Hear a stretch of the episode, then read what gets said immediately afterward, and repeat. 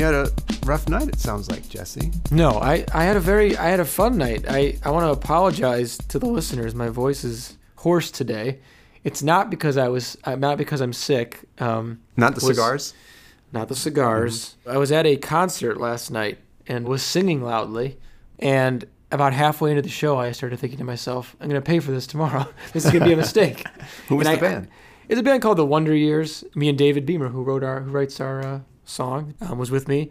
And uh, the band called The Wonder Years, they're doing a 10 year anniversary of one of their albums. So we knew like all the words to all the songs. So we're singing loudly. And then I woke up this morning and I'm like, it's starting to go. Yeah. I'm going to hope we have a very talkative guest Yeah. so that you don't have to hear from me too much. And I think that'll segue well into our guest today. We will read you the two truths and a lie that they uh, gave to us. Want to start off with the first one? Yeah. When I was eight years old, I participated in a casting call for a soap opera in Argentina. Hmm. That narrows down. One might think you were the guest after reading that one. I was originally born in the United States, but my parents moved to Argentina when I was two years old. And finally, I was part of the team that developed one of the first self checking kiosks for an airline in South America. I think these are all impressive things. But let's first introduce our guest. Our guest, do you want to introduce yourself? Sure. Hello, everyone. I'm I'm Pato Sapir. Pato, thank you so much for joining us today. We've been trying to get Pato for a while. And when I say a while, we're five episodes into this podcast, so it wasn't that long. Pato, Uh, can you tell us what your role is at Marcus Thomas? Well, I'm a partner at Marcus Thomas, and I also work as a solutions consultant with the CRM and marketing automation team at Marcus Thomas, which is a product of merging merger of the company that I started back in 2015 called uh, Devs United. So, All right. Thank First partner we've had on the show. First partner. Yeah. oh wow, Mhm. nice. So thank you very much for joining us. Maybe this will be our last episode. Yeah, we'll see. to quickly circle back to these two truths and a lie, Derek, do you have a guess which one is the lie?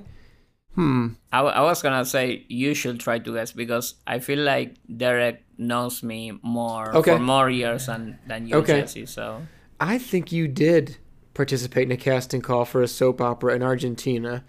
It's just the kind of thing that's so I- absurd. Totally I- I agree with that. It feels like a Pato kind of thing. Yeah. And I think maybe you dreamed of being a soap opera star at one point because you're very dramatic and I'm just kidding. I'm passionate. Passionate, Passionate, is yeah. the word. Um, originally born in the United States. Maybe.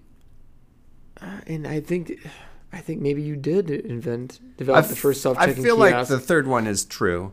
yeah. Um, I feel like any one of them could be true. Any, I don't know, kind of like Stephanie Rechtenwald. He might be playing with numbers with us. Yeah. You know, is was it two years old? Was it a different age? Was he born in the U.S. and moved when he was three? I don't know. It could even be Um, that with the soap opera. Maybe he was, yeah. you know, 29 when he participated in a cast. last year. that's Maybe true. it was Last last year. year. It's yeah. actually streaming right now. I am. Uh, I'm going to go with the born in the U.S. but parents moved to Argentina when he was two. That's my guess as the lie in this. and I am going to say that the soap opera one is a lie because it was a different age. So what is lie? I was born and raised in Argentina. So, yeah. Yeah, yeah. The soap opera, um, I still don't know if it was a scam or not because I kind of walk away after, like, they did, like, they saw me on the street. They say, I was with another friend, say, Oh, you were- were doing this casting call. You want to go? And it was in a house. It was kind of sketchy. So we didn't go back the next, you know, the next round, you know. But I had, we all had a feeling that it was a scam. So, So never actually got officially casted in anything. no. Okay, so even for a scam, you didn't get casted. It, even for a scam, Wow. yeah, that tells you, yeah, that tells you a of little about bail. my, though. yeah. yeah, I, I, yeah, it was my choice. Choice, okay. Yeah, yeah, yeah. So you were not born in the United States, I born was in not. Argentina. When did you actually move to the United States? I moved to the United States in 2010. You've got a a very interesting pinball kind of story for how you ended up And Marcus at- Thomas. At, Marcus Thomas. Um, I've worked with Pato for a while. He was part of the Digino team um, before that acquisition. So you've been involved in two acquisitions. Yep. You were, yeah. So anyway, going back to Jesse's question about born in Argentina and when did you come here, talk a little bit about the early days of working in the Marcus Thomas, I guess it was Digino plus 54 Yeah. world, and then how how you ended up in Over Northeast here. Ohio. So I I started in Digino. Well, actually, it was yeah, plus fifty four in two thousand and seven. So we were in a small apartment in in part of a city called Puerto Madero. I don't know. You've been to that apartment, right? I was never I was not down there when we had the office there. Okay. I was on Once. It was when the first Okay. the first office. So this was like um maybe three, four bedroom apartment and we were like six, seven people. Um, I started as a software, as a web developer, you know, there, uh, working with a lot of people that are still around today. Yeah, we were doing a lot of projects with the Digino team here in Cleveland. In 2009, that's the year that I met uh, Jen, who is now my wife. And then going back and forward, little bit of long distance relationship, decided to, you know, to move up here, you know, and, and work for the Digino team here in the US. And I think there was also a need for to have someone that kind of like helps bridge the conversations between account managers and, and the delivery team. It was like a, a good opportunity for me to, to fulfill that role. And I moved here in, in, in 2010. So I went from like being a web developer to be more like um, a tech lead, and then I moved to be more like operations. So I was kind of like the manager of those teams, making sure everyone talked to each other. And then when I moved up here, I, I went more into doing supporting the team here in the in in the US with like new business opportunities or estimates and whatnot, and then helping the delivery team, you know, with that transition. Web developer, tech lead, operations, you're starting your own business. Do you have a favorite? Is there one like would you say to yourself, if I go go back and be a web developer again, I would go back and do that? Or are you happy with I so trajectory there? I compare it to being like a football or soccer player and then becoming like a coach. You know, I feel like soccer players want to play soccer, but their bodies don't really can support. You know, for me, it's the same. Like I always say, I'm a developer by heart because that's what it's almost sometimes my hobby. You know, if I have free time, I was I would sit down and code something. But I don't think I could go back to be a full time developer because I don't think I have the the cognitive energy or even like the, the energy to be like oh we have to work like eight hours full like just coding you know i don't think i i, I have it in me maybe it's, it's just because i don't have the practice you know like and i need to get back to it but my favorite is definitely like just coding but also i like to think outside of a box and find creative ways to solve problems for for our clients so that i would say that is now my new favorite you know He's our Roy Kent. Yeah, I think we found. We're making a whole Ted Lasso. Yeah, maybe. Yeah, I Office think I'm. here. I, I think I'm a Roy Kent. Well, it's crazy that you're in, in my free time. I'm coding. I mean, in my free time, I'm catching up on the latest TV show. He's sitting down and saying, "Let me code something." Yeah. But you you you know, we talked briefly about the Digino Marcus Thomas thing, but then you went off in a completely Yeah. separate direction Yeah. in the CRM world. yeah. So what made you take that hard left turn? So I think Can you just explain really quick for the audiences? And I know, but what is CRM? so. CRM can mean a lot of things. I mean, it's it's customer relationship management. You know, so some people describe it as a tool. It's a tool where you can manage your sales opportunities, your prospects, and the opportunities in the pipeline, and that that requires multiple tools to that. Uh, what I what I specialized in is more like the marketing automation side, which is the different you know tools that you have to engage with a person once you know who they are. And also now it's getting more into when they when you don't know who they are yet but you try to get them to try to figure out who who they are you know. So if you go to visit a website you know and start browsing you know the website into different categories and products i don't know who you know that that jess is the one browsing but i'm gonna try to first of all give you a, a more experience tailored to what the affinities are once I learn a little bit more about you. And at some point, you're gonna decide to give me information, whether that's your email address or phone number, something that that is a I'm gonna give you something of value, whether that's a discount or being part of our membership program or whatnot. And once I have that, I can kind of like have the two pictures together. The ones that I didn't know were Jesse, but I have all the history of what Jesse, you know, affinities are, and then now I know who Jesse is.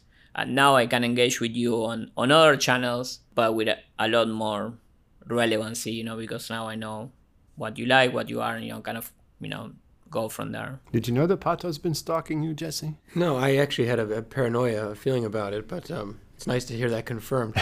so you're lo- so you're looking at all these people that are visiting and almost creating segments. It sounds like based on different attributes Correct. and things they're doing. Are you trying to fit people to different personas, or are those personas created as you learn about them? That's a great question. So I have like the preferred method and I have the method that sometimes you need to do. One of them is more it comes from a research, right? So we have one of our customers that we're working with is is a research that was done to try to see what type of personas we interact with the brand. Those personas have specific attributes, you know, they visit these categories of a site or they they have these affinities. So then from there we can actually build at the segments beforehand and then tweak you know marketing automation is a lot about experimentation and tweaking. Try to shy away from we have this huge idea and a hypothesis and we're gonna try to make it true. It's more about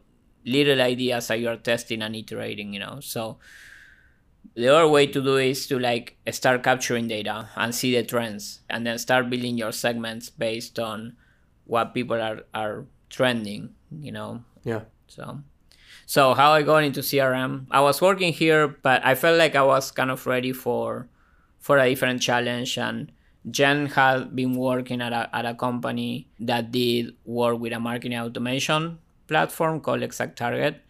And uh, she said, Hey, we are doing this. I think it's kind of fun. And because Jen and I always work really well together, I, I was like, okay, she's saying that I will be a good fit. I should probably take on the chance. So that's why I started learning more about this other world. It's like what happens when when a customer is not on your website. You know, how do you interact with them? What happens after they purchase a product? What's the customer journey after that? You know, how do we keep them engaged? So I started getting more into it. And because I had this background on, on web development, database management and whatnot, I felt like I had an advantage. Like I got these systems quickly, and I was like, oh, I can use my creativity and my knowledge on this and apply it to what I'm learning now and create, you know, better solutions. So I was working there. I was like a sales consultant, basically helping sales team close deals, you know. And I was doing a little of operations. And in 2015, I kind of realized I kind of done a lot of different roles. I'm equipped with a lot of tools that I felt like a good step on my journey could be being an independent consultant. And so I, I quit in 2015. I quit my job and started being independent. And then clients started coming up to the point where I was okay, I can't do this on my own. Uh, so I look for two other partners in, in Argentina. I say, hey, I can do the consulting here and project management a little bit. You guys can do the delivery. And then suddenly, oh, you know what? We, we will need two more people. And then we started adding people. And then at some point, hey, this feels like we're a company. We should probably give it a name and create a website. So I started creating the brand and the website from there. And that's how Devs United was Okay. was kind of born, you know. Wow. So when was Devs United then reabsorbed? the journey of creating Devs United and to getting acquired by Marcus Thomas in, in 2019 was amazing for me because I learned so much about running a business. A lot of the stuff we did was just experimenting and it was a great learning journey. And we started conversations, uh, we say in September of 2018, and we were officially together again in January of 2019. Yeah, it was interesting and, and exciting to see what you were building, but even more when they said that we're going to be back together Yeah. in the Marcus Thomas world and brought Santiago Chile into the mix and a, a lot of clients that we didn't otherwise have any interaction with, and particularly in the LATAM mm-hmm. area. I was maybe only a couple of years into working here when that happened. And I think I can maybe speak for a lot of people when I say that we didn't fully understand what Devs United was at the time. And I think we've all gotten a better understanding as the years have gone on. But I think at first, I, I was one of those people who was kind of like, what does that mean? Like, what are what exactly are we getting here? what what does all this entail? But it's so interesting how much how many different areas that actually touches. It's crazy. Yeah, I always position it as like before we joined Marcus Thomas, Marcus Thomas was mostly focused on like that top of a funnel, attracting the lead on the customer face, and then once a prospect became a customer, maybe another agency will take on you know, and say, okay, we, we got it. We'll do a CRM work, or we'll do, you know, uh, analytics even, right? Some of the analytics pieces. We had the same problem, right? Like we didn't have creative, so we were on the other end, right? Say, okay, I need already like the first party data of a person. I need to know who they are so I can engage with them.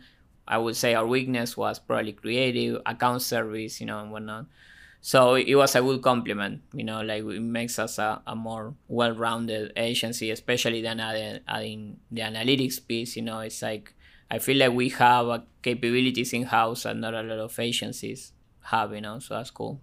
It's interesting to hear you talk about before too when you said that when you started off you were doing a lot of experimenting and weren't sure how to do a lot of things but were figuring out as you went along.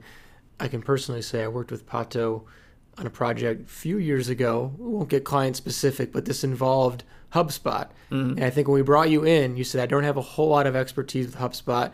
This was like a Friday. You're like, I'll take a look at it over the weekend and we'll see what it is. I'm not kidding when I say that by Monday, Pato was a HubSpot expert. he could give cl- he could give you a class on it. it. It's interesting that that's how you kind of started off was just having to learn things on the fly. And as that definitely, I'm sure it has valued you in your career, being able to learn things quickly? I guess, yeah. I never thought about it. I'm more of a practical learner, so by doing things, you know, if I if I read it how it's supposed to be done, maybe I don't know if I'll I'll get it. But if I start playing with it, when you work with a platform like Salesforce, which is what we specialize on, then you look at the other platforms are they're very similar, so you can kind of get it right away. I've always been like a hands-on very involved person even as as a ceo of devs it's always been like very involved with like projects and the people. That's just my personality and i maybe that's to my detriment that's kind of like a weakness you know that i, I couldn't like you know elevate myself too much because i always had to be involved with people but that's also an advantage you know because you create like a nice culture with with the team you know so.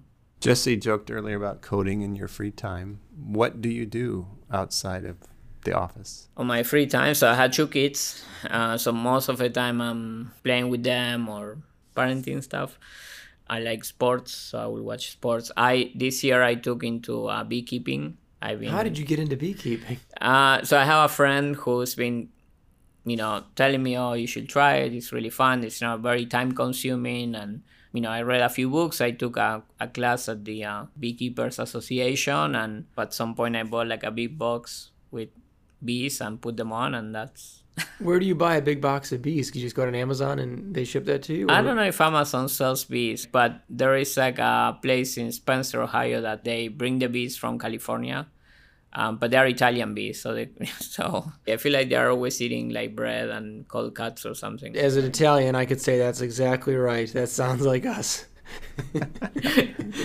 Have you harvested anything yet? So this year, my goal is to keep them alive. So I'm leaving all the honey for them. If a little piece breaks, I will try it and it's really good. But I'm leaving all the honey for for them. Next year, I think I'll I'll go ahead and harvest some, you know, for us. So. Do you have the full suit? Yes, I have the full suit, but I've I've been starting to lose fear of getting stung because they are, you know, if you if you are calm, they won't attack you or anything like that. You know, they're pretty chill. So. I know you mentioned you like sports. I don't think you watch soccer, so I just wanted to fill you in quickly. The World Cup Argentina ended up winning. Finding out that information right now for the first time, how does that kind of make you feel? They they won. Yeah. I did not know that. We we put the game on in the office a couple days. You might not have been here to see it, but uh, who did they beat? Good games. I actually don't know who. I couldn't tell you who they beat. it doesn't matter. They beat the world. they beat the world. Yeah. I actually have a really kind of funny story about the World Cup final.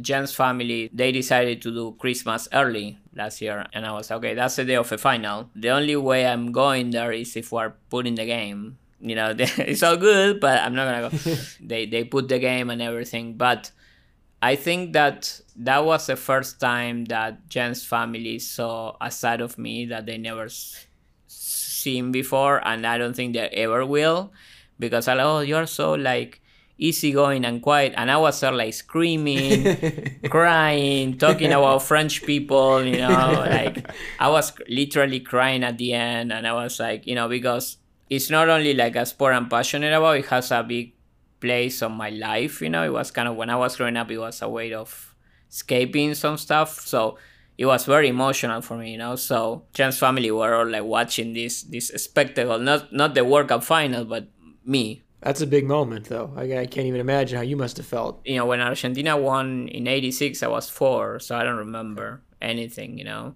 Yeah.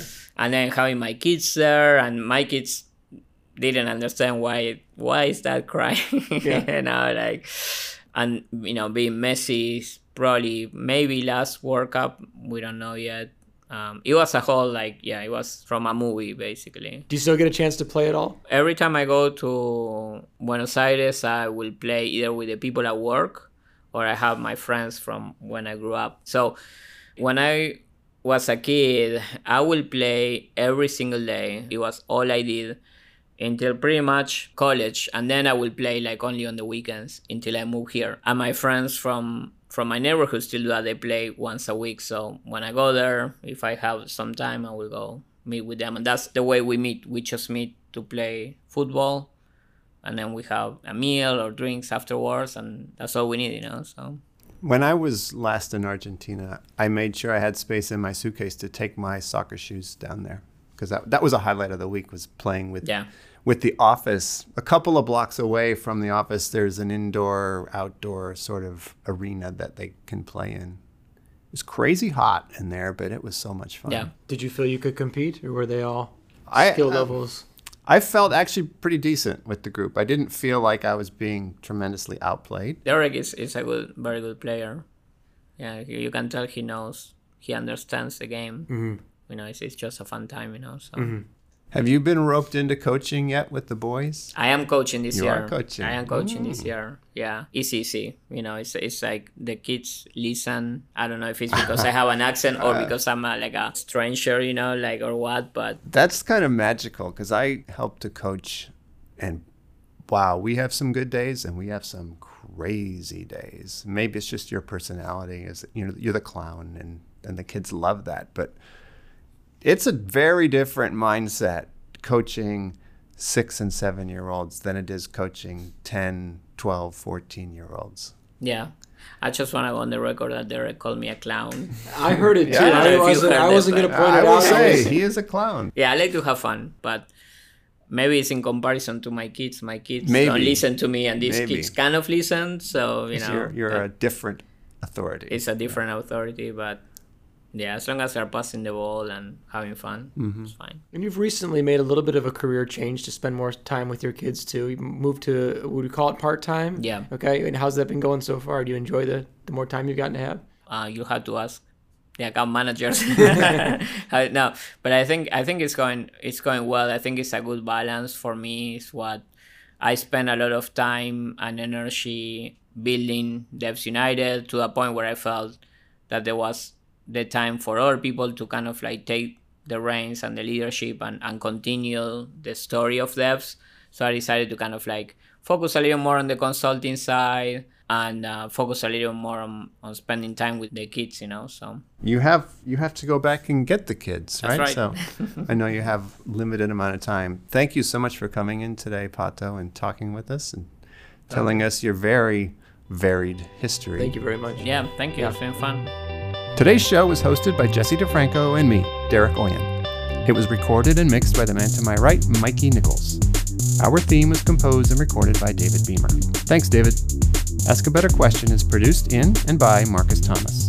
The opinions on this show are not those of marcus thomas. You can take that up with jesse and me